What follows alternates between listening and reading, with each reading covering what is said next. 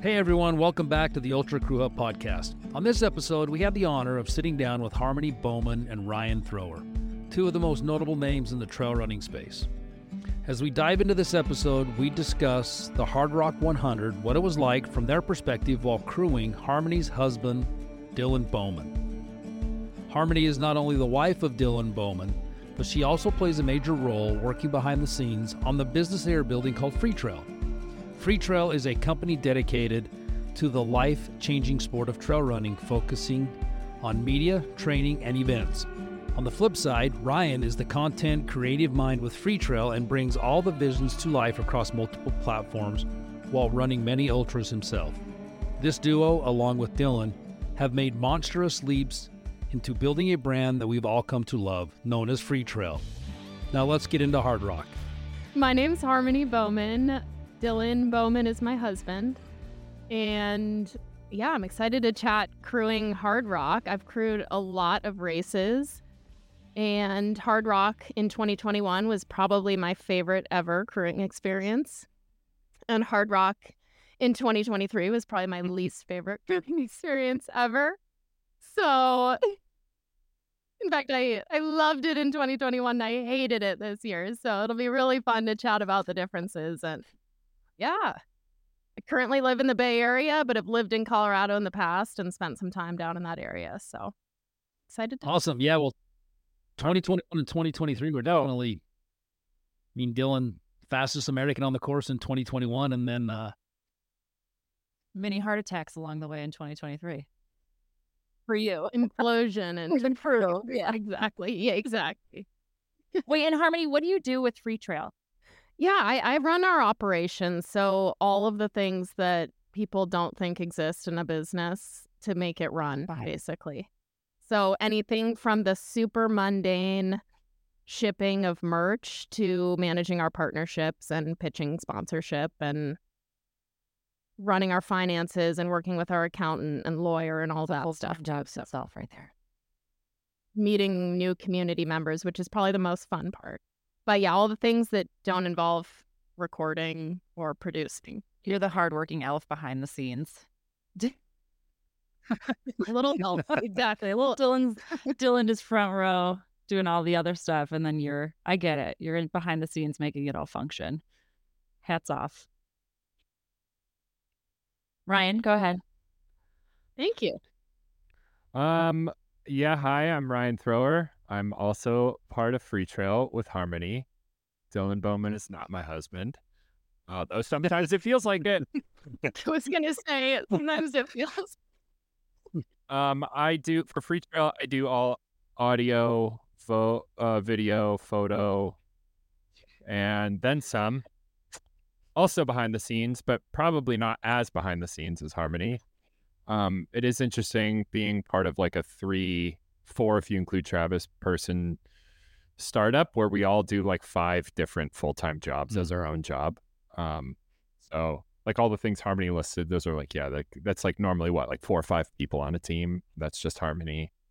And those are like one tenth of the things that we all do. Yeah, yeah. I'm forgetting everything. So um, yeah, yeah. So I'm kind of the same ballpark, just a little bit more on the creative side, less on the operation side.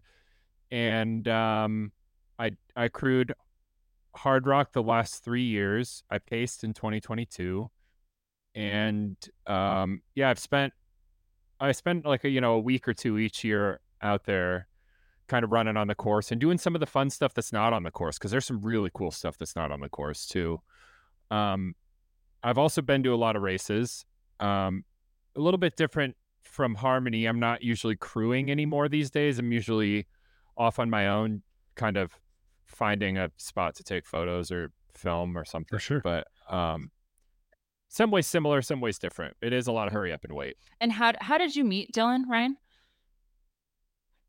Actually, I met Dylan and Harmony at the same time. It was like Valentine's Day or the day before Valentine's Day. Love that. I literally think it was Valentine's. I think maybe it was Valentine's Day. There was um Ethan New 2020.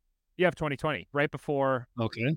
Right before it happened, right before it all went down. Um, Ethan Newberry had an event with Ellie Greenwood and Gary Robbins and Dylan Bowman, um, kind of like a live talk. And I was working with Ethan at the time, and I was just kind of there helping out, take photos, and then afterwards we went across the street to a brewery, and Harmony and and Dylan and I kind of bonded over our love for Marin and IPAs, and just I don't know, we, we just really hit it off. Really good conversation, and then it was like the next day you guys drove drove home or something, and I I went my own way, and I got a phone call. It was just like, "Hey, do you think you could produce my podcast?" And I was like, "I have no idea how to do it, but yes, I Awesome. can." I'll figure it out. Yeah. Yeah, literally our entire drive from Seattle to Portland, we were like, that guy is so cool. We need to be best friends with him. And we were like talking about how he could produce the podcast. And Dylan's like, well, I really don't want to step on Ethan Newberry's toes. And we're like, okay, text Ethan if it would be okay if you ask him. And I think like the second he heard back, like, yeah, of course, he was like, okay, I'm calling or texting Ryan and ask. Kind of fills the time on your drive Yeah. I actually, I I vividly remember. I think the next day I I was in Indianapolis visiting, um, family, and I remember getting a phone call like at the airport, and I was like, "Oh, sweet, Dylan's calling me. What's up? Oh yeah, I'll produce." And I was like, started sweating because I was like, "I don't know how to produce a podcast. What did I do right to YouTube?" Do? And like fast, yeah, fast forward now, I produce like ten podcasts, so it's yeah. Anyways, and that it's been yeah, it was it was quick because we we spent the the entire pandemic together. I slept in the, your guest room, Harmony, which was basically my room. Was called Ryan's room. Yeah, and uh, it, we quickly quickly became family. I think like kind of skipped the friend phase and went straight to like no, feels love like a that. family. yeah, it was honestly good timing with the pandemic because Yeah. we just were like a shared pod. So Yeah. awesome. So Such a good story. I love that. I didn't know that. Well, I'm appreciative of Freetrail um, with with Ultra Crew Hub. In retrospect, I talked to Dylan about a almost a year ago and kind of pitched the idea to him just to get because I, I I really value his his nature in the business and his expertise with with everything that he's been doing and stuff. And I wanted to run this idea by him, and he thought it was a good idea. So a month later we we released ultra crew hub and yeah here we are today so i was in your boat ryan like i want to do a podcast but i don't know what i'm doing so i best buyed a couple microphones and youtubed a bunch of videos and here we are so it's fun well, it's an awesome idea. And yeah, it's really cool. so Thank yeah we uh definitely love the free trail community for sure i love uh seeing ryan and and dylan last year the morning of walking your boy roads down the street pushing the stroller that was uh that was pretty epic so yeah it's a great community and we're just really appreciative of everything you guys are putting out there and putting together and yeah it's pretty awesome so all right Thank you. well, let's jump right into all things hard rock, starting with uh with this uh counterclockwise position. Um Harmony, if you want to kind of talk about maybe where you guys stayed, um, how did that look in getting into Silverton in the area? Um and, and and those kind of things. Hard to find a place, easy to find a place, hotels, stuff like that. So Yeah. Yeah, it's not easy to find a place to stay in Silverton. Um, in fact, in 2021, we had wanted to go stay there for I think like six weeks so Dylan could train and get ready, and we just really couldn't find a place. We ended up staying in Mammoth, which was a better option that year, anyways, because Mhm. of snow.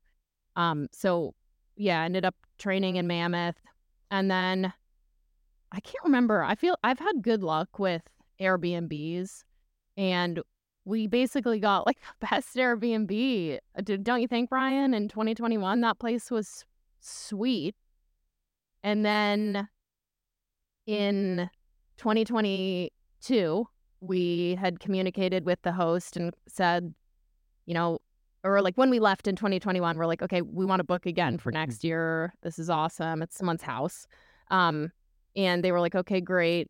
And then we sent them a note that spring saying, you know, like, we're not going to be able to make it. We're having a baby. You can release the Airbnb, but we're in for 2023. And then in like last winter, he sent me a note and was like, "Oh my god, I feel so badly. I totally forgot." And we rented the place for next year, but my friend has a house that he can let you stay in when they're out of town for the summer. So basically, we just stayed in some locals' house uh, for a couple Okay. weeks before, which was really nice. And we obviously paid them for it, but it was kind of like a friend of a friend situation. And that was so.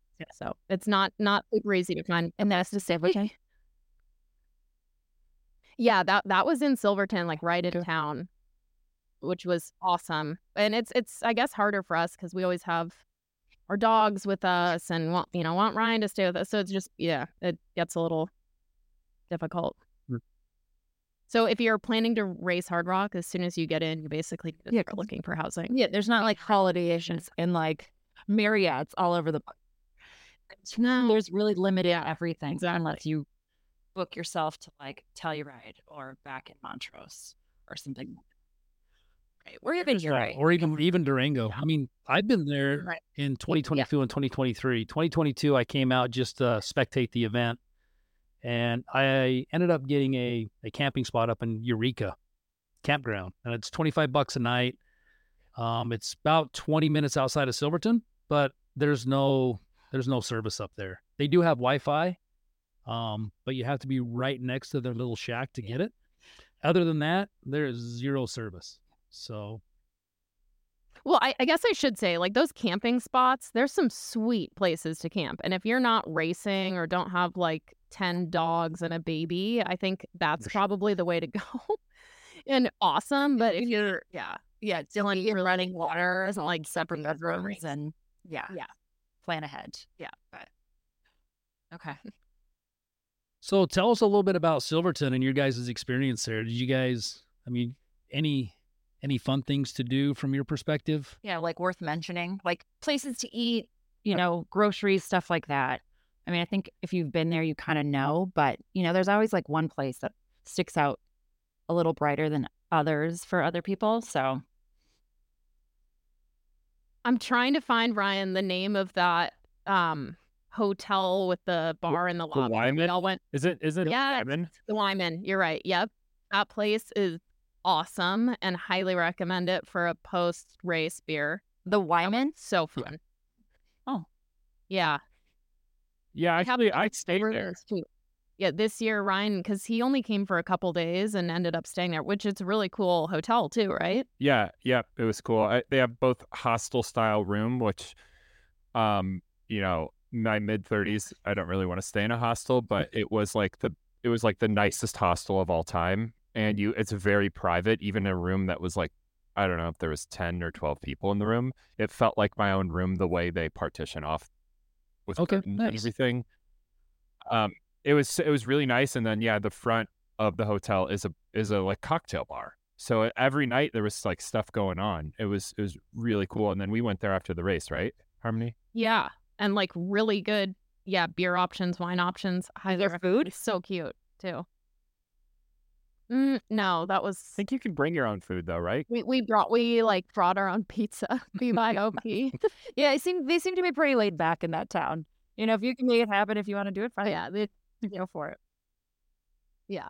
And then I would highly recommend Coffee Bar. uh, Excuse me, Coffee Bear, which is on the main street, and you'll know that it's popular as soon as you get there, just because there's always a sign on Yeah, I would recommend getting to Coffee Bear first thing in the morning, even maybe 15 minutes before they open, especially on race day or yeah, Yeah. you're uh Oh yeah. Yeah. And oh my god, their peanut butter bars. If you haven't had those, best thing in town. So good. well, we have we smashed those burritos. We, Left and would run them- we would run them out of Look. chickens, which is common. They'd run out of things there. there is a, there is another little gem right across the street from Coffee Bear, and it's called uh, Shangri La Soaking Pools, and and for I think it's from the time they open from 8 a.m. to 10 a.m. You can get a coffee and a soak for like fourteen dollars. It might be eighteen dollars, but it's under twenty bucks. And you can go in there, and they got three pools, and you can. So I would go get a breakfast burrito, and then I would go over to Shangri La and get my coffee, and then go sit in the soaking pool in the morning. So That's lit. Well, and it's also Yeah, That is was lit. for um, if we camped, so you could always get a shower. Yeah, they have great showers, so you can shower. Real resource. No, that's good. I think Silverton's got a lot to offer. Laundromats, I mean, for people that are camping, um, and then a lot of good food. The one year, 2022, though, they did run out of a lot of a lot of things at Coffee Bear. The the day after the race, they're like, "Yeah, we're pretty much out of everything. We've been wiped out." It's a really cool atmosphere, though. But it's awesome. Yeah. Cool. All right. Well, let's uh let's start at the the the start line, and then uh, we'll go from there. So, Harmony, if you want to kick off the race, now I was there for 2022, and I was at the start of 2023, but I had volunteered at Governor's Basin. So, as soon as I watched the start, um, I was able to make it up to Cunningham really quick before I had to be back to get ready to go up to Governor. So, if you and Ryan just want to take us from the start and get us up to Cunningham Gulch and your experience in getting there. And for 2023 or 20, Let's do three. Hey, I want to. I want to hear Well- 2023 because that one First. seems like more. or both. I mean, don't We can. no, that's kinda- fine. Let's, You can kind of compare and contrast as we go. Yeah, throughout yeah. stations. yeah, 2023. So we were a couple blocks um from the star. You didn't have to park or anything. You just parked at the house and walked over. No. And it- almost anywhere if you're staying in town at a hotel, you can just walk. Um and the vibe was not good for for for us. Maybe it was for Ryan, but not for our family. I we I think we all just felt a lot of dread about what was to come. Dylan especially, which then just rubbed off on me. And so it did not feel like the excitement and joy that we felt at the start line in 2021, but easy to get there. Dylan had a lot of family who came up for the race and they were there. And it's always a really amazing start. Like it's just a super cool experience. And it was a beautiful morning. And then Ryan, remind me, I think we just like you went and we went and got coffee. I probably took the dogs out quickly and then we drove up to Cunningham pretty quickly because it's what my, my just like mile nine and mi- okay, yep. Yeah, I- So, I think you don't have a- nine point three. I think it's. I think that's pretty much what you have enough time because there is a decent climb. It's not like a flat. Well, there, there's nothing flat on Hardrock. it's not. Yeah, it's not a Yeah. quick ten miles, and so you have time to to. That's the thing. As soon as the race starts, then when you go to Coffee Bear, the lines are. It's too late. If you watch the race start, it's too late because then that the lines are already Yep. crazy. So it's like you know you got to pick pick and choose what you're doing there. But but then you have you do have time to get over to to Cunningham, and th- in 2023 you are allowed to park at the aid station, which was really nice. In 2021 we had to take a shuttle. Okay. Um, do you remember that? I remember like me, you, and Sage, Yeah. Like- yeah, yeah, yeah. and Tyler Green. Yeah, That's like right. it- Yep. and uh, and so we it's had walk nice- out with all Right, you're not as stressed to hurry up and get there when you can Mhm. park at the aid station, which is which is really nice Mhm. because even if we had to walk like two or three tenths of a mile to the aid station from where we parked, it's still very close. And um, so, I mean, yeah, and then you get there and hang for a little bit, and then uh, you can see them kind of coming down. And I remember in 2021, we were standing there, and I was like, Harmony, where do they come from? And you're like, up there. No, they don't. That's way too steep. Like, there's no way there's a trail. Sure enough, you see Yeah. someone running down. You're like, how? How did they look at this and say, "Oh yeah, we well, can go let's go to here." there"? It's so. Yeah. It is so crazy. I will say, if you aren't racing or crewing, or even if you are crewing, I guess it would just depend on the situation. Camping at Cunningham would be so fun. Like we had a lot of friends who did that the night before, and you miss the start, but just it is such a good vibe up there. Zach Miller um, and his girlfriend had been up since like 2 a.m. making Mhm. donuts that were unbelievable. So it, yeah, staying there would be ideal So- if you could. It t- what is it says it's nine three to get there. Like, is that road? Are those those aren't paved roads? Are those rocky? Like, do you need? It's pretty nice. It's pretty nice gravel. Like you can. It's not something where you're driving five miles an hour. It's like where f- the next aid station's a bit of a nightmare to get to. This one is like you can cruise it you know, 20 or 30 and it's So, the road's do you remember how So- long it kind of took you to get up there? Oh, 15 easy. minutes from Silverton. No, no. I think it's, I think it's a little longer. No, what? I, f- I know it's been a minute. Sorry. Well, if, if you Google it, it says it's 10 miles and about 50 minutes to get up there. That's what I was gonna say. I think we thought it was 15, but then like at the end of the day, it ends Now, up. my experience when when I was up there last year, because I I ran up there and I saw Ryan and I and, and Harmony and Dylan come through. When I went to leave, I say it was probably about a 45, 50 minute drive to get there. Was one of the first cars up. Oh. Getting out, it was like an hour and a half. Why? Because it's such a narrow road and all the traffic trying to get get out of there. But 20 minutes on Google. I Okay. think I think that if you look at Google, it wants to reroute you right now, maybe because one of those roads is closed for winter or Yeah. something. But it's Yeah. it's uh it's six point six miles, twenty. I don't know why I thought it longer, but it, yeah, it's definitely not as. I'm probably thinking You think the next okay, one maybe? okay. the next. So yeah, Cunningham, do you say is not not too not too bad to get to as long as, as you could park there. Was was the shuttle pretty crowded the year 2021?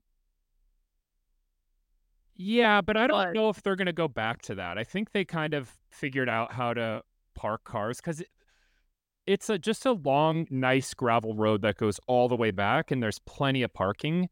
And and originally you'd have to park, and then the bus would drive you like two mm-hmm. miles, and it was just like a nightmare because as soon as runners went through, the line to get back on the shuttle was forever long. So we hiked out with all of the gear, which was Yeah. not that fun No. in 2021. So yeah, So driving was easy. this year when you got there, was it like open space? I mean, parking was fine. Were you just parking on the street? Could you like set up shop next to your car, or did you have to kind of truck in?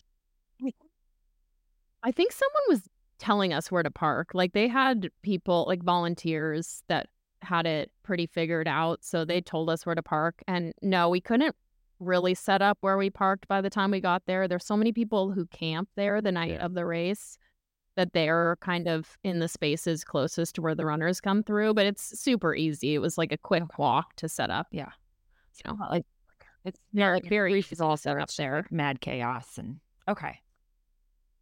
no, I didn't think it was chaotic at all. And actually, even leaving, like they it didn't Yeah. feel it was fine. Yeah, and it's also important to note that this race is like 150 people. Yeah, like- it's not. E- Exactly. six hun- It's not like eight hundred like some of those races. okay. Yeah. All right. Well, that I mean, that's good. I mean, is there anything that you guys think that people should know about this one aside from what we've already spoke about? I mean, if there's nothing lug, you're not lugging anything in. There's no like backpacks or wagons needed, or I mean, is there shade or anything like that up It's- there? mean, it's it, you're in the shade because the sun's not high Yeah, enough yet. Um, because the mountains, you're just in you're in a gulch between two 13,000 foot peaks, and you're around It was you're cold. getting around 10,000 feet. So yeah, it's even if the day like the day got hot, it was in the upper 80s, but we were in puffies because it's like you know 50 degrees at that Mhm. point or something.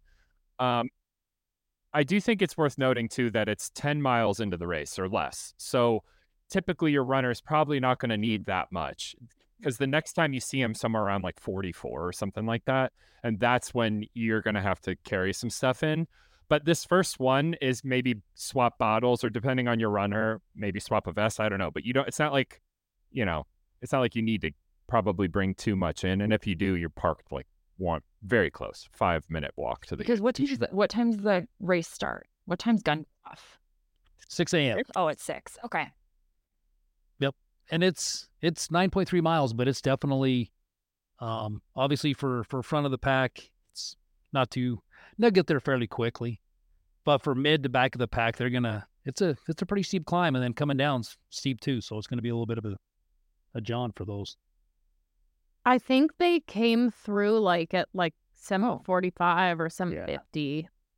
Both like the leaders somewhere around there. So yeah, it's early. I don't know what cutoff is, but still not crazy late. in 2022 i paced this section mm-hmm. in reverse and so i did i did the descent into cunningham but i did the climb out of cunningham to top of little giant and then down to silverton and it's just it's mm-hmm. relentless i mean i was with i paced about 20 miles of the race and this was you know somewhere around Yeah. 90ish I, I don't remember and you know, my runner had already had like 30,000 feet of climbing on his legs and it's, it's hard. It's slow. And you're also each step is getting higher and higher up. You peak at 13, 13.3 or something like that, 13.1. I don't know. And so it's like every step's also hard because you've done 30,000 feet of climbing or 32,000 yep. or whatever, but you're also getting up to 13,000 feet um, above sea level. So the air's pretty thin and it's it's it's wild because as you're going up, you're like, okay, I, I see how they made this. But if you're standing in the gulch,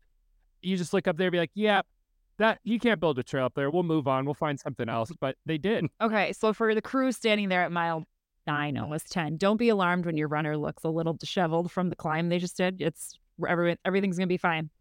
Let's just get that out of the way. Yeah, for sure. Yeah. Okay. All right. So don't be alarmed. That's good to know. Okay, so then we move on. To- so so leaving Cunningham, now the next one in this in this yeah Sherman in this direction, and it it can be a. We've never been to Sherman. oh, yeah, I've never been. We've always skipped it and gone okay. to it, it, it, uh, Grouse Gulch, which is now yep. called Animas.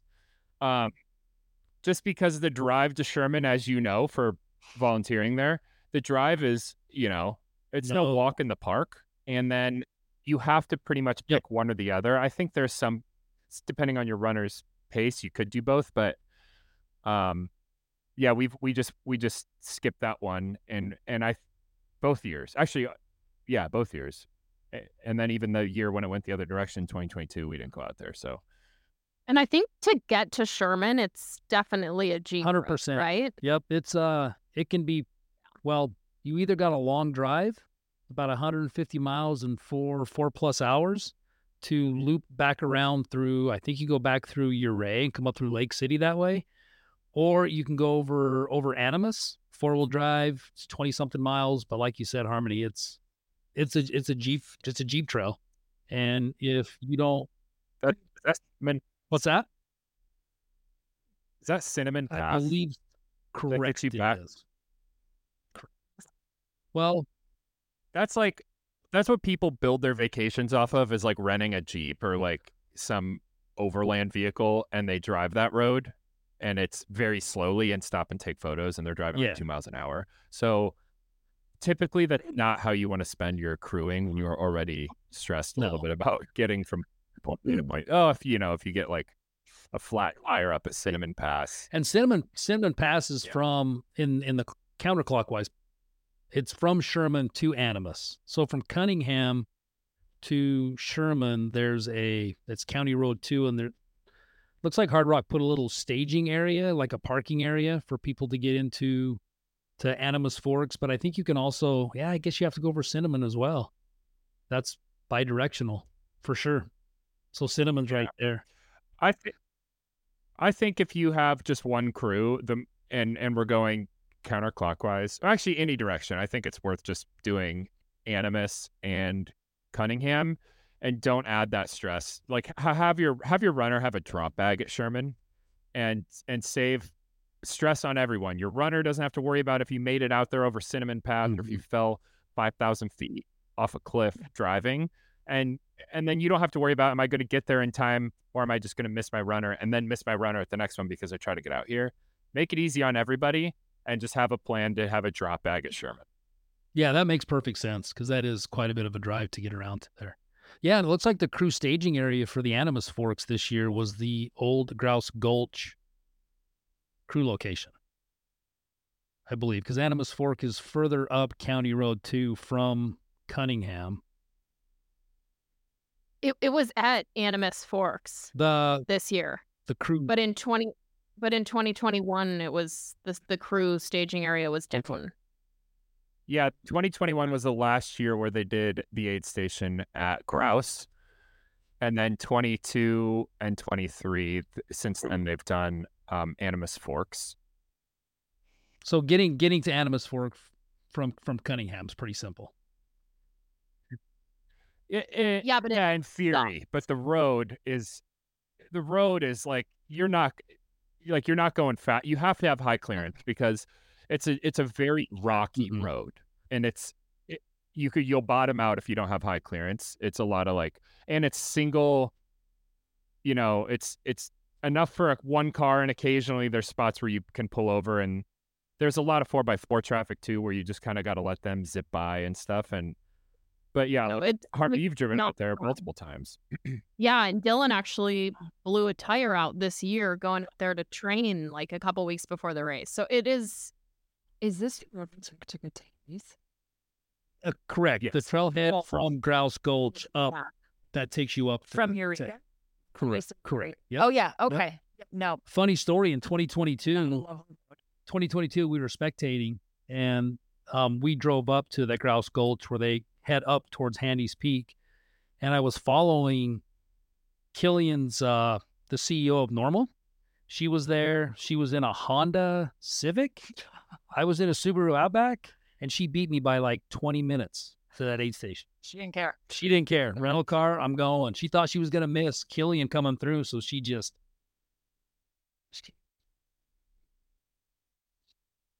Even her. honestly, even yesterday, I was driving uh, a trail here in Washington, a trailhead, and I'm like, thank God, a Toyota SUV. And I get to trailhead, and there's a Prius. And I'm like, how the heck did It's they amazing. get here? it's like these things come with a skid plate Yeah. So I mean, that is a note for all those crews driving coming to Animas. I mean, that road is like you're bouncing back and forth. You're you're go you're like bouldering on some of those passes, and it's not very wide. There's some spots that are super narrow, and you're going to be passing with ATVs and side by sides who are just blazing that trail. So um, just take it slow. They'll go around you. It's pretty common knowledge to just move out of the way and just wait and let them pass. But um, it may look like a short distance, but it'll take you it'll take you some time because you're probably going six, seven miles an hour. Yeah. Getting over some of those boulders, I should say. Those those rocks. I will say too, if you if you have the opportunity, uh, depending on you, like if you're part of a crew and you're not the main crew person, if you have the opportunity to kind of go up the trail at Grouse Gulch and go up to American Basin, it's like two miles, a um, couple thousand feet of climbing. It's American, like the top of American Basin, or before you go down to American Basin, is thirteen thousand feet, and you have a really cool view of Handies Peak, and the whole way up from Grouse to the top of that like pass is like you're you're in a, a field kind of like and there are mountains above you and you're kind of just like kind of going along you're like wait a minute am i i'm at like 12,500 feet in a grassy meadow and there's mountains around me. How tall are these mountains? Um, but then you get up to the top and you can see um, there's a handful of us. That's where uh, i took photos and video last year um, of them coming off handies. So 2024 you would see them going towards handies coming up and over but it's a cool it's a cool spot. Um it's not easy to get up to but it is not a technical trail. It's just the only reason it's not easy is because it's steep at, al- Yep. at altitude but um that's a cool spot. But if you have to you can't do both. So if you need to crew your runner you got to stick around Animas, Gotcha. uh, Yeah. to do that. Didn't you take Dylan's friend like down shorts i did. Yeah they were like in shorts and just all the in socks Yeah. and yeah, like Birkenstocks and jorts to the top. It was cool. There's you know there's still snow up there last year, and um I, yeah, I had some pretty cool shots from across the Wait, way. And, he made it all the way up in his in his in his shorts and his Birkenstocks. yeah, yeah, Jason. Well, it's kind of like pulling up to the parking lot and you're like, how did Prius get up here? And then you see people like getting to the hot Yeah, exactly. And like, he's the Prius. yes, he totally is. How did you get here? Um, but yeah, Harmony crewed at Animas while I went up to shoot. Um, and yeah, Harmony, do you want to tell that that part of the story? Um, yeah, the location of Animas for crewing purposes, besides the longer drive, is definitely better. Like it was pretty easy place to crew, but that's when Dylan started feeling really badly, and I had just I had had so much dread already, and then like seeing him there, I was like, okay, this is gonna be a total slog. Like that's where it was a very clear things were not like nothing was turning around and of course people are like it's like still early whatever it's like mm mm like he looked so bad but crewing there yeah it was it was a great aid station um easy to park um there's a big parking lot up at the kind of ghost town there Um, so and and they do like a loop where you just drive one way to get out of there. So yeah, not no like nothing major to share about it really. Um, he didn't eat or drink anything from the aid station. We just kind of brought all of our own stuff, but there was place to just crew on the tailgate of the truck. So And we yeah, you don't have to carry anything. because he needed shade at that point. Yeah, there was shade. That's right. It was already hot. You're up super high. I think I even got sunburned in mm-hmm. the like brief time I was sitting outside there. Like it was really, really hot. And yeah, you're high. How many- So Is this the lead station? But yeah. you shared the tailgate of your truck with. Okay. it is. I mean, yes. Yeah. Photo. I think that was on the live Yeah. stream or something. It yeah. like the who's photo. this lady just sitting here, Yeah. not even like interested in this runner. I'm like, that's not her runner. She's just sharing the shade. But I think it might have been the Yeah. Yeah. Yeah. That's right. Our shade. Yeah. We, we, yeah. The shade became a Oh, thing for sure. because it was, especially Yeah. Well, also, let's just be honest. If you're listening to this mm-hmm. podcast, you or your runner is getting there in the dark. You're not going to get there in the heat of the mm-hmm. day. That's like Dylan Bowman's and a few select others at that point, you know? So that is also worth noting. But one thing, too, I wanted to say was Harmony, do you want to compare mm-hmm. and contrast when Dylan came through at mile 10 at Cunningham, year one versus year two? Yeah. Cunningham or, Yeah, the Cunningham, because like, remember like yeah. his energy and stuff? Totally. Um yeah, and this was really the whole day, but when he came into Cunningham, which is kind of rewinding a second, that first one at mile 9.3 that we were talking about before in 2021, like huge grin on his face and just like overflowing with joy. And he looked super solid, like came through really quickly. I think we switched bottles of flasks or something. And and then he was out. And this year he just looked miserable. Like he did not look like he wanted to be out there, or like legitimate frown on his face. Not happy at all. And probably, I think, came through at the same split. And we can get to this later, but he didn't want to know his splits in mm. 2023. So I- only know that because someone who I was with said that they came through around the same time. So he was going the same pace, but he just looked awful. And that definitely continued to kind of grouse Animas, where in 2021, he looked and amazing and was like, Yeah, I feel so good. And I think he came through right with Francois and was like, you know, felt confident he could stay with him or catch him. And this year I was like, okay, well, if you make it to the next station, and next aid station will be lucky. Like, don't look good. So, and it just felt like a heavy weight, like slogging in, like that ener- energy of like, Sure, you can feel it with the runner. It, I mean, as a crew member, you always want to take that first initial like look at your run, and you're like, "How we doing?" You know, you kind of take that on yourself, like, "What am I getting into?" When they sit down, kind of thing. You take on that Yeah. energy for sure, and you can feel it without even having to say anything.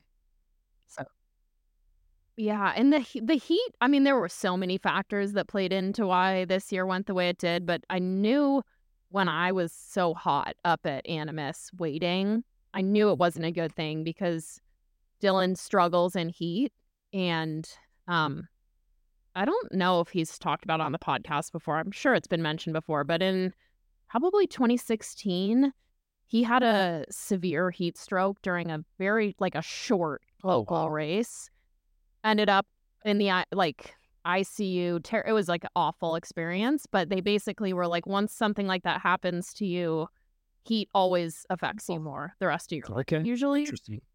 So he basically he had like a what they call an internal heat stroke, whereas like your internal temperature is the, what rises your your body temperature internally increases versus like it doesn't even matter what the external temperature is, it's from exercise.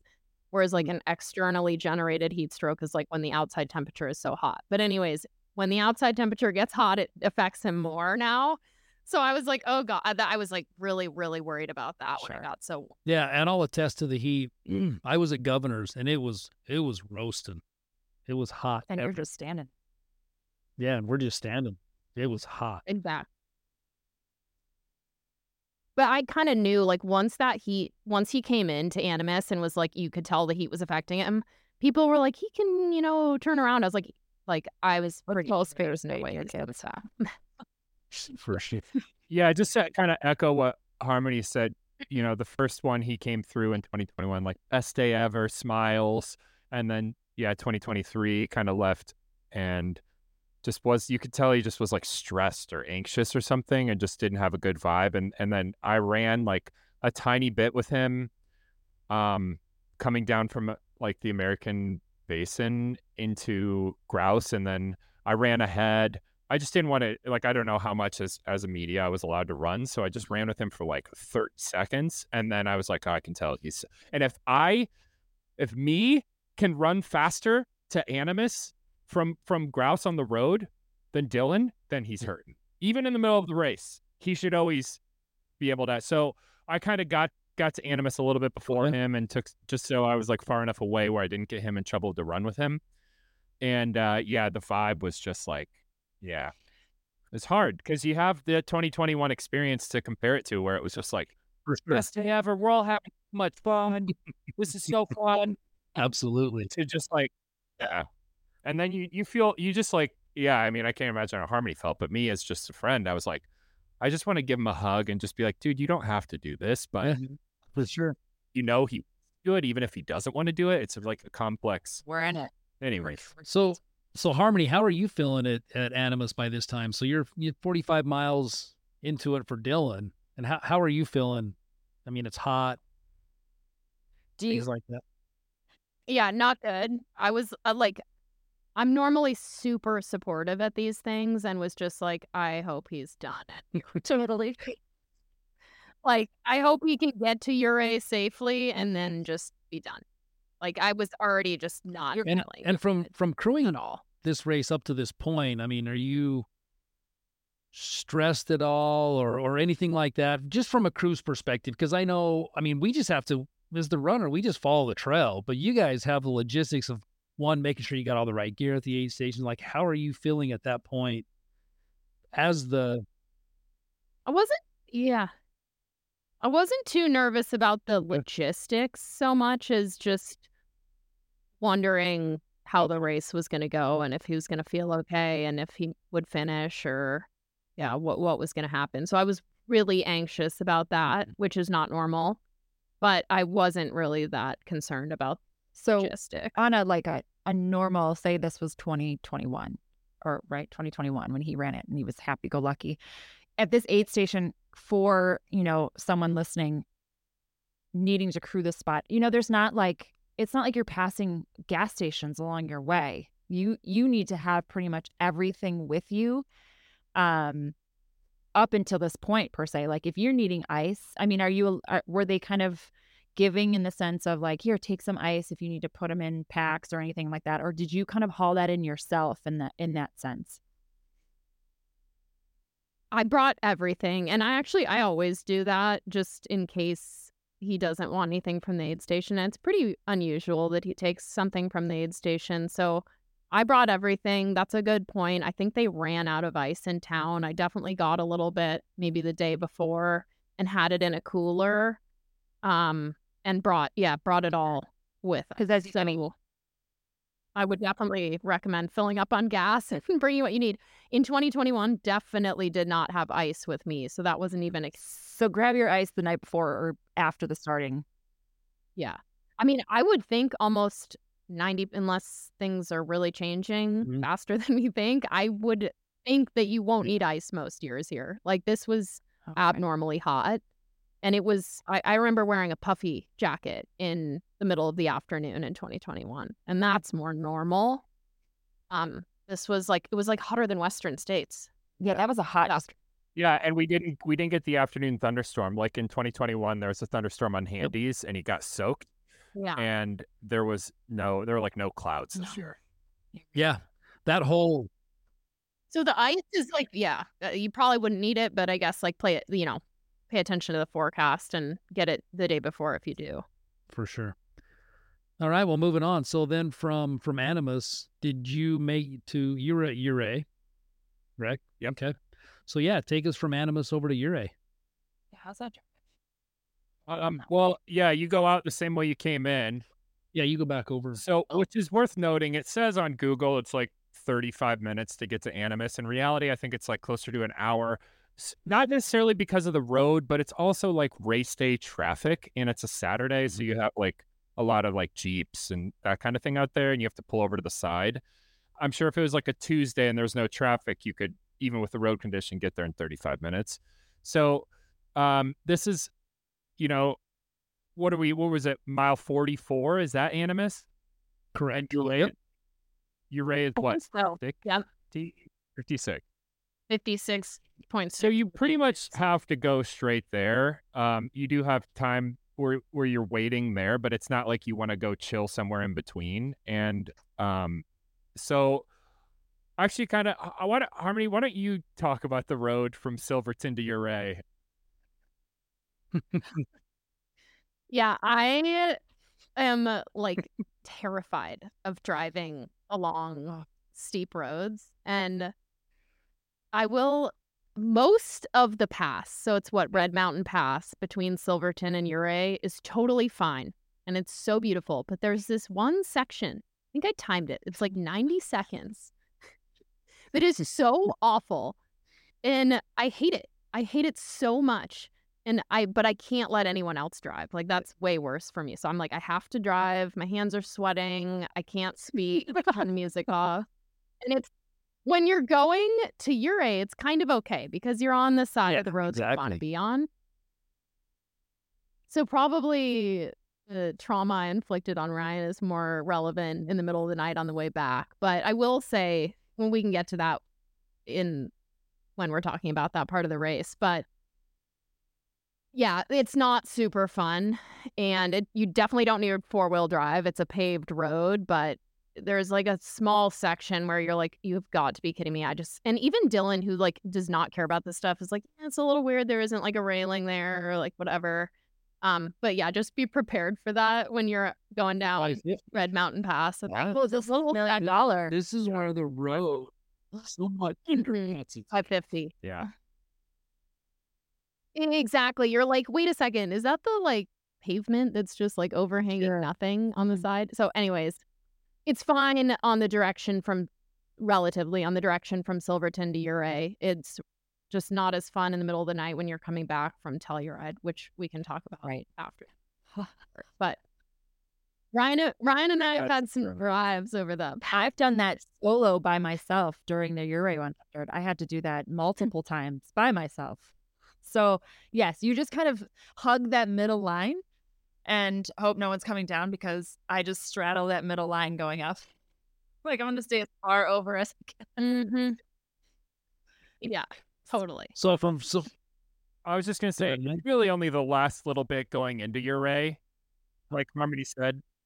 It's that one the whole red. right after coming down, fine. where- where the road takes you to engineers. Yeah. That's that. Yep. Exactly. So, it's right around there. Um, yep. Hug the side of the road. Pray what pray to whatever deity you believe in, and um, hope the best. But then For sure. once you're in, you're once you're in Ouray, that's a But great yeah. spot to like fuel yourself. There's plenty of Yep. food options. Um, you could it's you know you can get gas. Yeah, there's the hot springs pool. Um, so it's and the aid station's a nice little outdoor hangout area, kind of by the hot springs pool along the river, and um, Yeah, this is That's- Park, right? yeah, it's a nice it's a nice place to kind of regroup. You get to see see more people because more more people. It's a like a major aid station. If if you think of like Telluride's a major, Ouray's a major, and then the other ones are aren't as busy. As, as Yeah, big. and this is these are parking lots. yeah, You you're raised this, beautiful. This is parking lots. You're fine. You're sharing it with the hot the the Ouray Hot Springs, but Mhm. um, I don't know how crowded it was for for Hardrock. I mean, was was parking sparse? I mean, did you have time for s- s- you know? So it's kind of weird. So in 2021, it was we I parked on the side of the kind of highway that goes through town, like right outside of town in a not ideal place, but they they block off the Hot Springs parking lot and don't allow you to park in there and they were like you're if you park there You're gonna get there. You can Oh wow. disqualify your runner. So I parked, yeah, they were like very serious about it. And I, I think that was still the case this year, but we found some like side road and the other back side of town that we parked in. It was like pretty easy and there were like a decent amount of spots there. I don't remember what that road was called, but it definitely is worth leaving Animas and going straight to Ouray to just like figure out your Mm-hmm. parking and then you can if you have a ton of time just walk into town and get food. Yeah. Um but yeah, parking was more challenging in 2021, but not a huge deal this year. Yeah, that's a that's a like kind of a crewing dream that space because you have all that space. You can bring dogs out there. You got that whole baseball field to play with. So It's a great place to sleep for a while.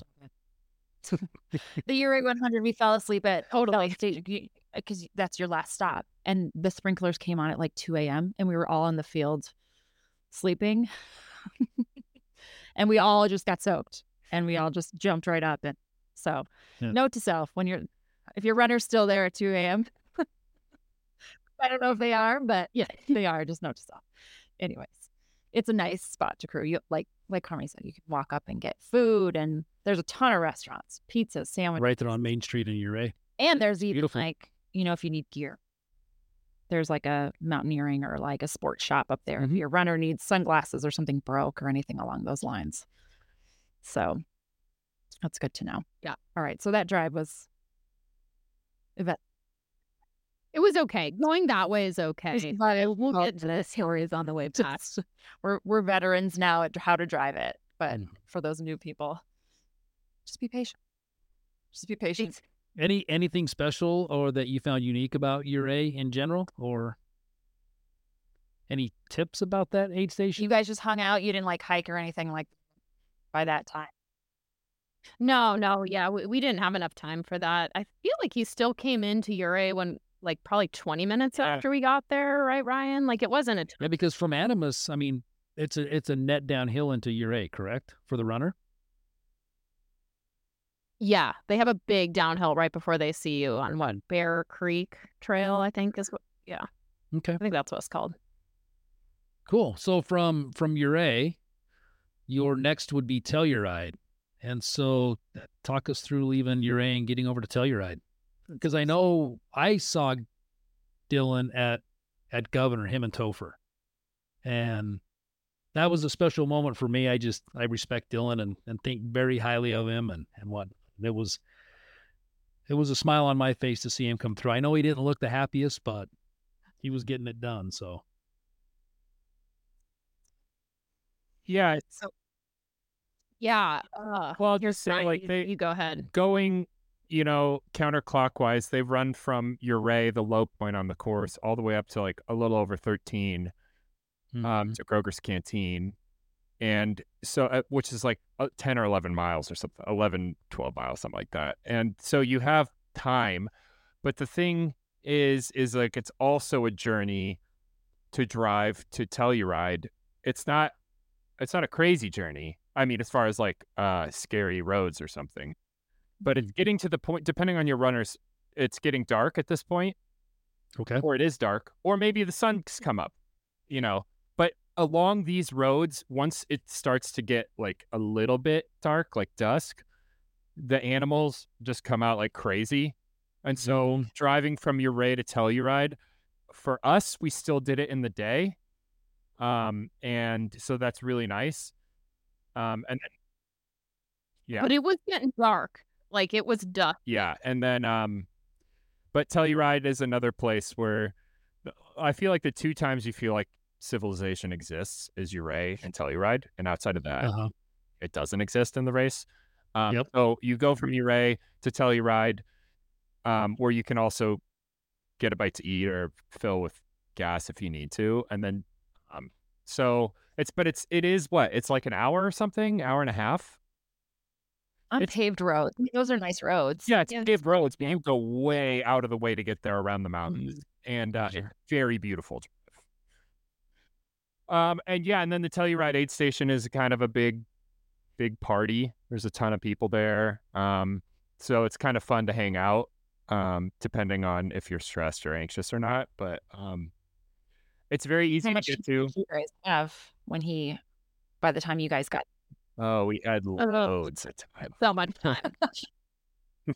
well, we didn't. Oh my god, the wheels really came off the bus for us in Okay. Ray, and my anxiety was at an all-time high, and that drive was truly heinous. Like when I get really anxious, I listen to songs on repeat. so when I like when I travel, like even if I'm sometimes on like a long international flight, I'll listen to one song the whole time on repeat because I just get Mhm. a little bit anxious, and it's the one thing that soothes me. And Ryan was such a good sport about it. I think I might have had like a couple songs on repeat, but when we're pulling into Telluride, we've been driving for like an hour, and he's like, "Harmony, what is this song that we've been listening to since we left here?" He's like, "What is this?" And I like didn't even really like process that It had just been, I'd been like every time it would end, I would like click Oh, back to listen. Harmony, what song was it? And um, I think it was I can't remember what it's called. It's literally a song from Pirates of Oh. the Caribbean. Okay. And I it was very, very it was like kind of pump up but kind of soothing, like instrumental music. Okay, Anyways.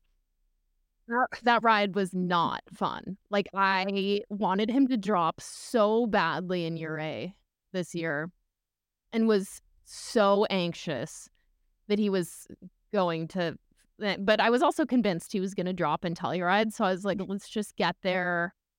But I, I was just feeling terrible about it. And Kim Gaylord, a good friend of ours, whose husband Topher Gaylord was pacing Dylan and Mhm. super good in the mountains and had paced him in 2021 as well. She's like, you know, Topher's paying attention. Like, I think the aid station person in Ouray had said like he he fell and bumped his head before getting into Ouray, and they had said to Topher like you need to watch to see if he has any symptoms of a concussion, and like so Kim was like Topher knows to like pay attention, like he's not gonna let him die out there, and I was like okay, this is just like my full nightmare status. So that drive wasn't that fun for us, and it was dark by the Mhm. time we got there. But Tell but Telluride can be really fun. Like in 2021, that was so fun, and yeah, wonderful. Yeah. So it really depends on how your runner's doing and what the vibe. but you're you're speaking to like the whole community of this running club. Like you're you're gonna have all those emotions. Like you're gonna have people that listen to this podcast and be like, oh no, we had a great time. And then there's other people that be like, oh man, I hated that drive. I hated that mm-hmm. section. So I mean, there's I mean, there's no there's no shame for anything that you say. All the crew goes through all these emotions. Like the runner is struggling. We take on that like stress of like the unknown. So it's so common for us to be like, "Oh, okay, I'll see you at the next one. I have no idea when you're to be there, but mm. just get there. And it's nice because he had Topher and Topher. Yeah. I mean, I don't know him, but just watching some of these videos, like I would, if if it was one person to have my next to my husband, I would want Topher. so, I mean, granted, he was in great hands. So, Yeah, and they came into Governor's. Topher, big smile on his face, and Dylan. Dylan uh looked a little. I mean, that's that's a long, and it's a it's a road from Ouray all the way up, and it was. It, it's pretty steep. Um, so this year, this year, honestly, what what let Dylan finish to Harmony's demise was we didn't go to we didn't go to Chapman Aid Station where he would have one hundred percent gotten in the car with us and left. Instead, Uh-huh. it was it was just gonna it was too much because by the time he left Telluride, it was like eleven something, and we would have been up all night driving to Ophir and then driving like the world's most deadly highway um, Uh-huh. back to Silverton and literally not sleeping. Um, and Red Mountain Pass in the middle of the night is a petting zoo. We've seen Yeah. moose, elk, Yep. coyotes, deer, raccoons, Everything. Sasquatch. Sasquatch. Yep. Oh no. So, um, so 2023 we left Telluride, um, and just went went the long ride home. In 2021 we drove because he left like barely. It was barely dark. Um, so then we drove to Ophir, parked, and did the little two mile hike to to the Chapman Aid Station, which I've never seen during the day. I don't know what it looks like, but at night it's like you see headlamps, and then you're like, okay, it'll be like 25 minutes till they're down here because you can see the headlamps so far away. Mm-hmm. Um, and we don't have to touch base on this long, but for people who do go to Chapman, um, Is that is that walk? I mean, is it? you said two miles. two miles? Two mile walk. Yeah, right. Is that right? I think it might be a mile in and a mile out, something like that. Maybe it's a little longer. They they moved where the aid station is this year, so it might be a little further now. So you're lugging. So you might be You're lugging stuff.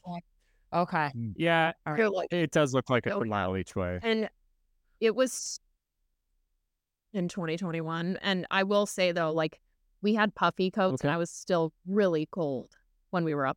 Like definitely Mm. bring clothes because it's the middle of the night, or I guess depending on when you're there. Well, I only asked that question because it's like, I mean, you guys are front of the pack where, you know, your runner probably is fine to be out on his own for a while, but you think of those people that are in the back and they need every help they can get.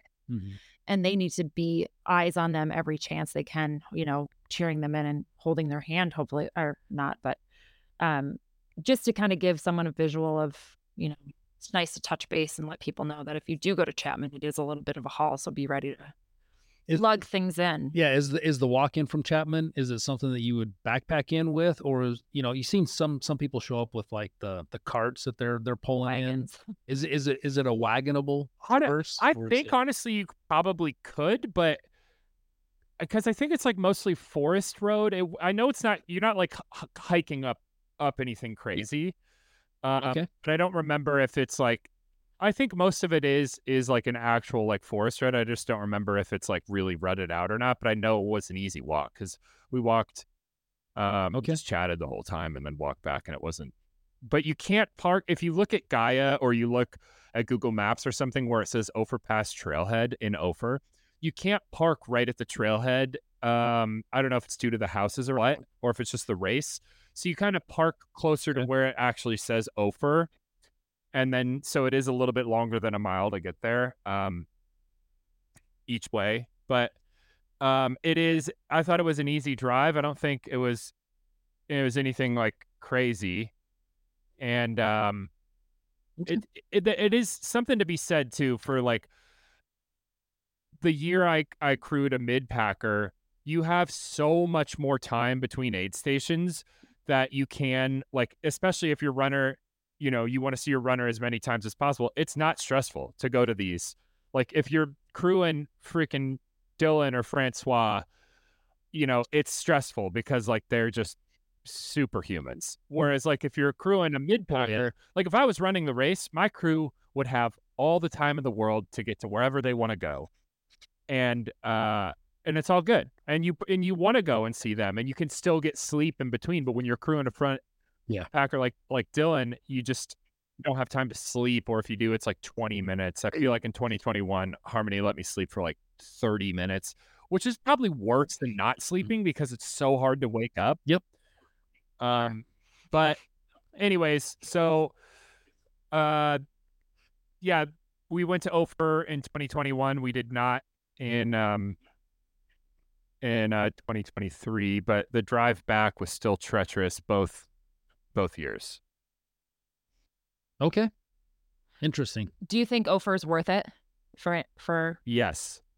going at all? Yes. Okay. Yeah.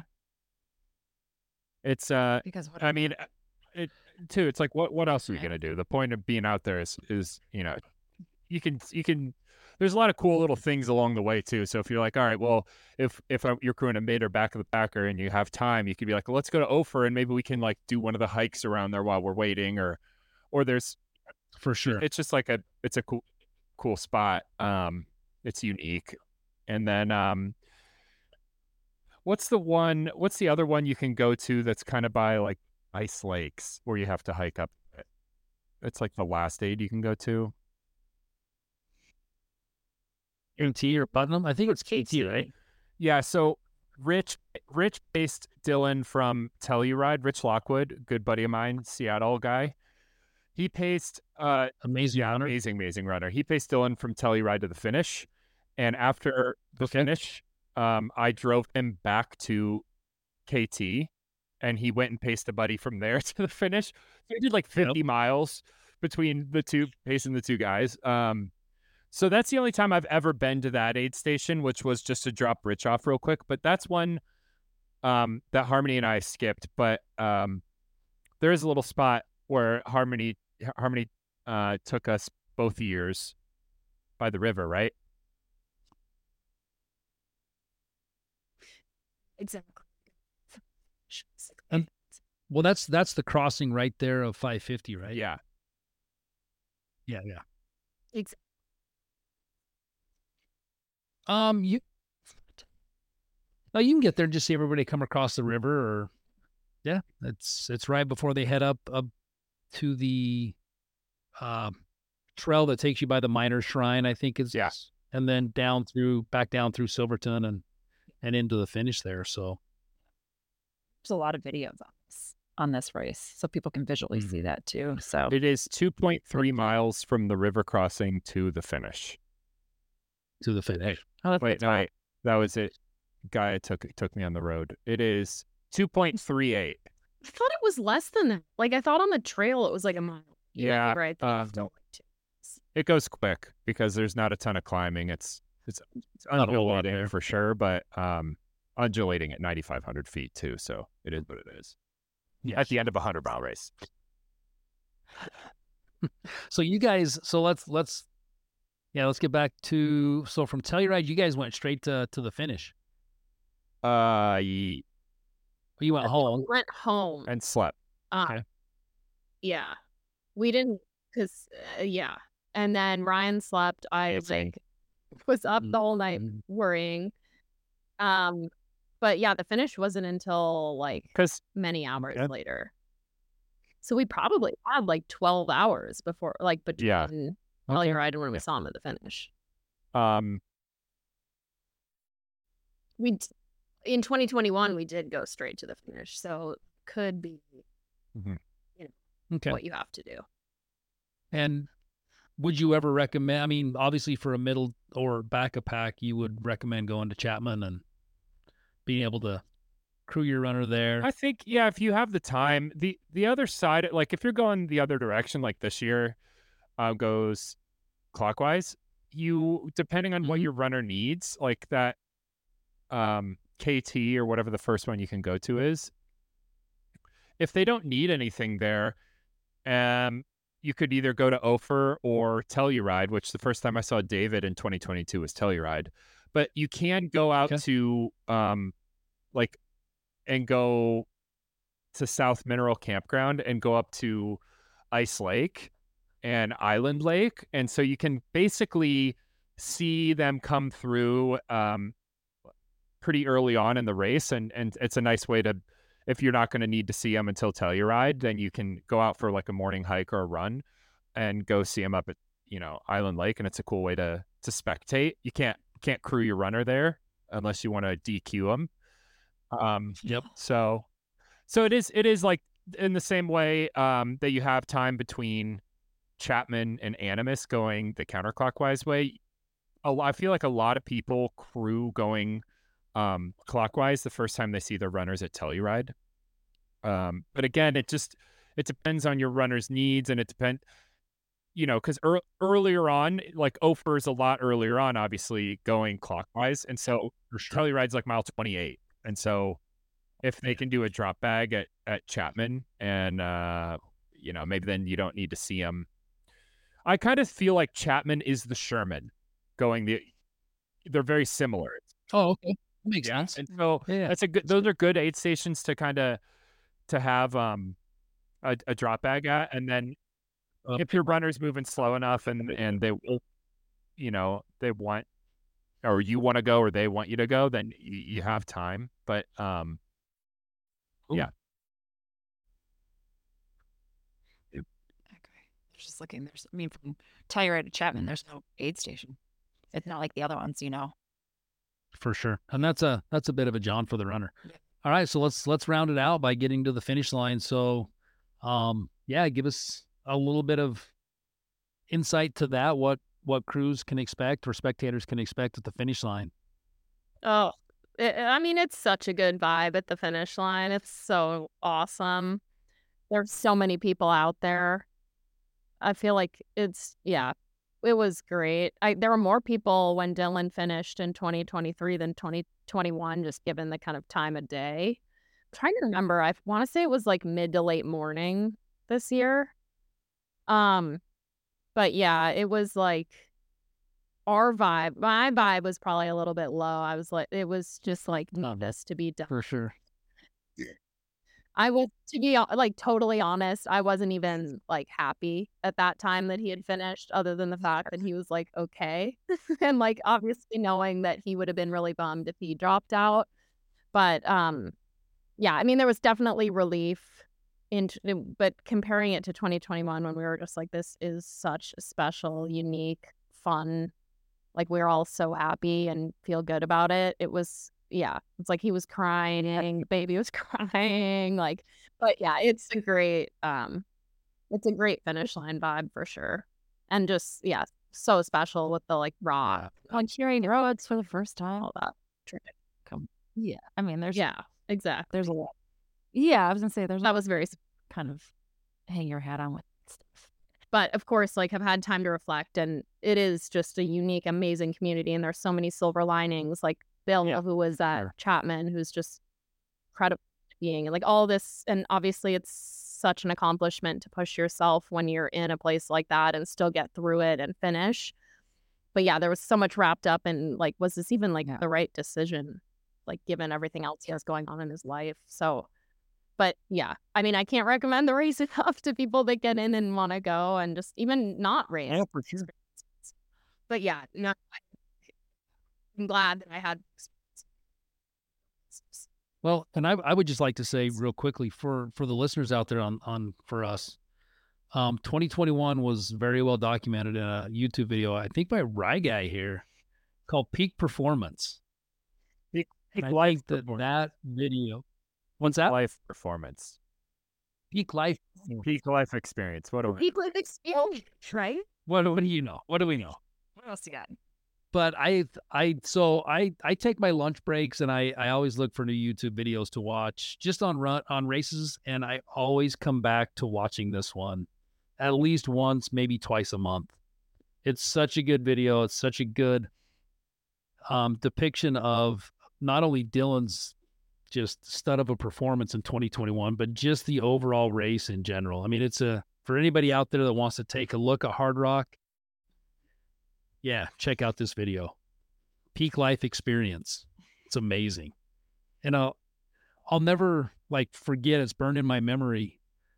Uh, the start of the video when Dylan stirring his coffee and he looks up and he's just like, "Let's get it done." He looked like he was going to annihilate something, and it ended up being the course that day. So that was Yeah, and that's like such that was so like indicative of the difference of it. Like he Mhm. was so excited. We just all were so excited. But he did it. Yeah. Everything's good. Now, you- now you know, and it sets the vibe and the Yeah. beginning of that start line. You're kind of like, eh. all right, here we go. Exactly. Well, all right. Well, so the finish line, it's the same It's epic. start. it's a So it's it's just kind of Well, and I think the finish line is is pretty lively from the time the first finisher comes through to the last finisher. Um, I was there in 2022 and saw um, Kilian come through, um, and then this year I helped Aravaipa do the golden hour. I was bringing runners in, and there was just as many people throughout the entire time from the first finisher to the last. The place was just alive. It was pretty nice. It was pretty cool. So to wrap things up, on us, uh, we kind of like to finish on on giving this a bit of a rating from a cruise perspective. Um, from one being the easiest to ten being the most difficult, where would you rank this from from strictly a cruise perspective um, on on this event? take your emotion out of it. You said Correct. One One is easy, ten being the most difficult. I don't know. I feel like I would maybe say a five. Like it's not it's not that difficult. It's just that there is a lot of I don't know, maybe it's easier than a five. I'm trying to and I don't know, Ryan, what you think, but it's not that difficult. Like there is no uh, it's not that challenging. It's just that there's a lot of driving. Yeah, the things that people take into consideration so when just giving these numbers is like your drive there, your wait time, you know, if you're sitting there for an hour and a half trying to get into that aid station, if, you know, lugging things to and from your car, kind of that sense. Um, and that's when people like I'm trying to compare it to other other races and like I would consider Western states more difficult because I feel like you're rushing along to get more places. people. There's lots of shuttles and Total way more people. Um I don't know. I would literally I would I mean, maybe you give it a five because you're like at high altitude and there's a lot at night and there's definitely a lot of driving and like some of those roads aren't um super maintained. But it's really the roads that are like your biggest challenge. Yeah, I get that. exactly. Yeah. Red Mountain Pass makes it more difficult than it would be otherwise. Yeah. Okay. You're not going 80 on any of these roads, really. Unless you're going from Dude. Telluride to from from Telluride. Yeah. Yeah. Ryan, how about you? Um, well, the time I actually crewed the race and wasn't shooting, so 2022, is the same way it will be in 2024, and I'm going to give it a two. And there, I have some reasons. Okay. Is um, I was crewing a mid packer, less stressful. I had a lot of people helping, and so I paced from. I got dropped off at Maggie's Gulch, which um, is in, is on the drive essentially. Le- if you left Cunningham and you were going towards Grouse or Animas, Maggie Gulch is somewhere Mhm. there, and I ran up a few miles, and there's an aid station. I forget what it's called, but there maybe it's it's called Maggie's Gulch aid station, and that's where I picked up my runner, and that was like mile 85 or something, and I ran in with him from there. Okay. So, so that day, um, we saw a runner st- at the start. We saw a runner in Telluride at like 2 p.m. or something, and then we saw a runner in Ouray, and we were staying in Ouray. And so right after he came through in Ouray, it was like 7:30 or 8. I went to bed, and I slept. And our other crew, we had somebody pace from Ouray to Animas, and Animas to to Maggie's Gulch, and then me to the finish. So we had three pacers. So I slept while they while one pacer was running and the other one was getting shuttled, and somebody swapped each other out. And then so then Mhm. when I could and I got dropped off at Maggie's, and so it was like very easy for me because the only aid stations I went to were Telluride and Ouray. Then I went to bed, and then I got dropped off at Maggie's, and I had my little, you know, four mile journey up to Maggie's Gulch aid station, and then I paced the rest of the way. So it was amazing. I got a full night's sleep. Um, I think if you were crewing with less people, and whether you're the one that's driving pacers around or you're pacing and swapping keys with somebody else who's going to be pacing, then it would be maybe a little bit more difficult. But there's those are just some factors in. I think as far as like the driving and everything, it is a little bit annoying because it, it seems like everything is really close. Like Telluride's not that far from Ouray, but there's no road that that just goes there. You have to go way out and around. So it there is a lot of driving in this one, but um, I think if you can find like en- enough people to jump in, because while so many people want to get into Hardrock, it's hard to get into Hardrock. And so if you have a buddy who's like, you know, hey, I'm going to run this, I-, I can have three pacers. Do you guys want to pace me? And then somebody else jump in and be crew and be an alternate pacer if something happens. Then it's like more more fun for the crew. There's more people to hang out with, and then you get to switch up with pacers, and it just makes it all around easy. So it is is something if like you're someone ah seven years I haven't gotten in yet. Oh, I got in this year. Then like bring everybody and just like kind of you know make it easy on the crew, and then you get to switch up with people. So that's why I give it like a two is because of that experience. But there were times where like Harmony was crewing by herself because I got dropped off to go up to American Basin to mm. see him from hand. So she had to like pull in a little stressed out already because Dylan's having a rough day, and she has to find some random people to be like, "Hey, can you help me like carry this cooler over?" So it's a, it's a little bit you know there's and also he's fast even when he's having an off day. He's faster than like all of us. Yeah. So yeah, it is. Hands down. Yeah. Ryan, you did you feel too? Because I've heard from a lot of people that crewing, maybe we said this earlier, I can't remember, but that crewing the clockwise direction is just way better for sleep, Yeah, because like for the crew. Did you feel that way? Because Totally. So if you that had someone in the face night, Ray to? Animas, then typically someone would face Animas to Cunningham. I wanted more miles. That's why I got dropped off at Maggie's and and went up. But you do have that option of Yeah. of like a huge gap from mile. Um, well, you have like 30, mi- 34 miles or something, 35 miles where you don't see your runner, and it's late in late in the race, so that that could be Yeah. 10 hours or some or even longer. So, um, so yeah, but it's awesome. Do you feel do you feel like it you you know like um Katie's crew team had an A and a B crew. Do you feel like you you would need maybe for for Dylan on 2021? Did you feel like you needed an A crew team and a B crew team for this? I don't think so. Okay. Um, yeah, I, I, it makes sense for a Western states where, you know, every little second counts, and you and the aid stations are so there's so many aid stations, and you like if you go to A, you can't go to B, and so you need to have. Sure. this, But I don't think for this one, like, You didn't Yeah. feel like that was necessary.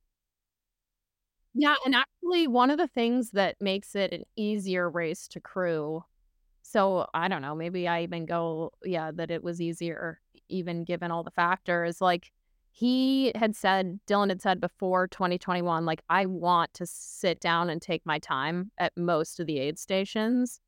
So that just takes a huge level of stress off. Like, there is no pit crew, like, we're trying to get you in and out as fast as Yeah. possible vibe which definitely adds a lot of stress to other races like Western states. So that or UTMB. Um, but yeah, so no, that that definitely didn't feel like we needed more people. Okay. Um, one one last thing I just wanted to say because I, I know we we all got to go here, but um, it, it's, some things I do recommend if you are you crew and you have time to get out. Ouray has some really cool stuff. If you, I mean, you could. If you look at the Ouray 100 course, a lot of the course goes to some really cool stuff that's not on the Hardrock course. And then if you're staying in Silverton, Mhm. I do think Velocity Basin is a really cool thing that's off course or going to the end of Cunningham Gulch Road, the Highland Mary um, Lakes Loop is really, really cool. Those are three things that, I mean, there's a bunch of things in the area, but those are three things that I've done um, multiple times just because it's like really, really cool to do those things that are not on the Hardrock course. Awesome. Yeah, we a lot of people do the Chief Ouray Mine um, trail when they're sitting around Ouray and Fellin Park waiting on their runner because it's like you said, it's beautiful and it's not strenuous, and you can get in and out. So eh, that is something to do if you're mid to backpack and you're just kind of waiting Yeah. around. Yeah, I just I despise that climb. I run the Ouray 100, and uh, that one that gets me every time because it's the second to the last. It's the second to the last. You got Chief Ouray, and then you got the Bridge of Heaven, and Chief Ouray for some reason.